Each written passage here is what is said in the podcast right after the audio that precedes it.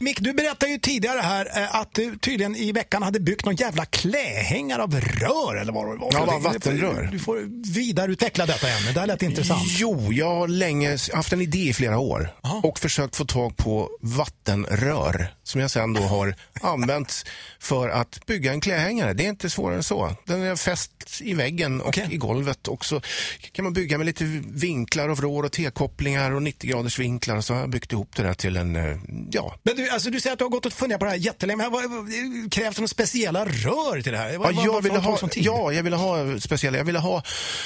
Jag ville ha gamla rör som såg gamla ut. Okay. Gärna lite rostiga sådär. Och sen så har jag då fått hjälp då. Jag åkte till Värmland och fick hjälp av min kompis som bor ute i skogen där. Och vi brände bort galvaniseringen och borstade dem där och sen så eldade vi på dem och sen så linolje brände vi dem och så blev de jättefina och svarta och gängade dem också med ett gängsnitt som var hemmagjort någonstans för 80 år sedan eller något. Vilka intressanta sidor som visar sig av det här, Micke.